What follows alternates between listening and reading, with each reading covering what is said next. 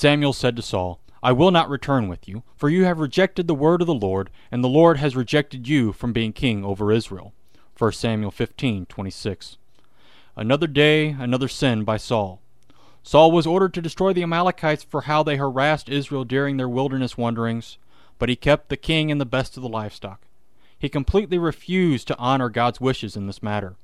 Therefore God rejected Saul. Rejection by other people is devastating enough, but rejection by God is completely different.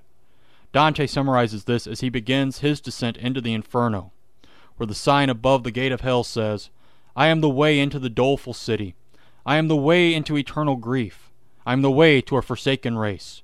Just as it was that moved my great Creator, divine omnipotence created me, and highest wisdom joined with primal love. Before me nothing but eternal things were made, and I shall last eternally. Abandon every hope, all you who enter here. Rejection by God requires you to abandon every hope, because there is no second chance. But the good news is that Jesus came to earth to be rejected for you. He suffered the hell your sins deserve while he hung on the cross. By believing that his rejection means your acceptance, you will not enter the doleful city, but the city where the streets are made of gold.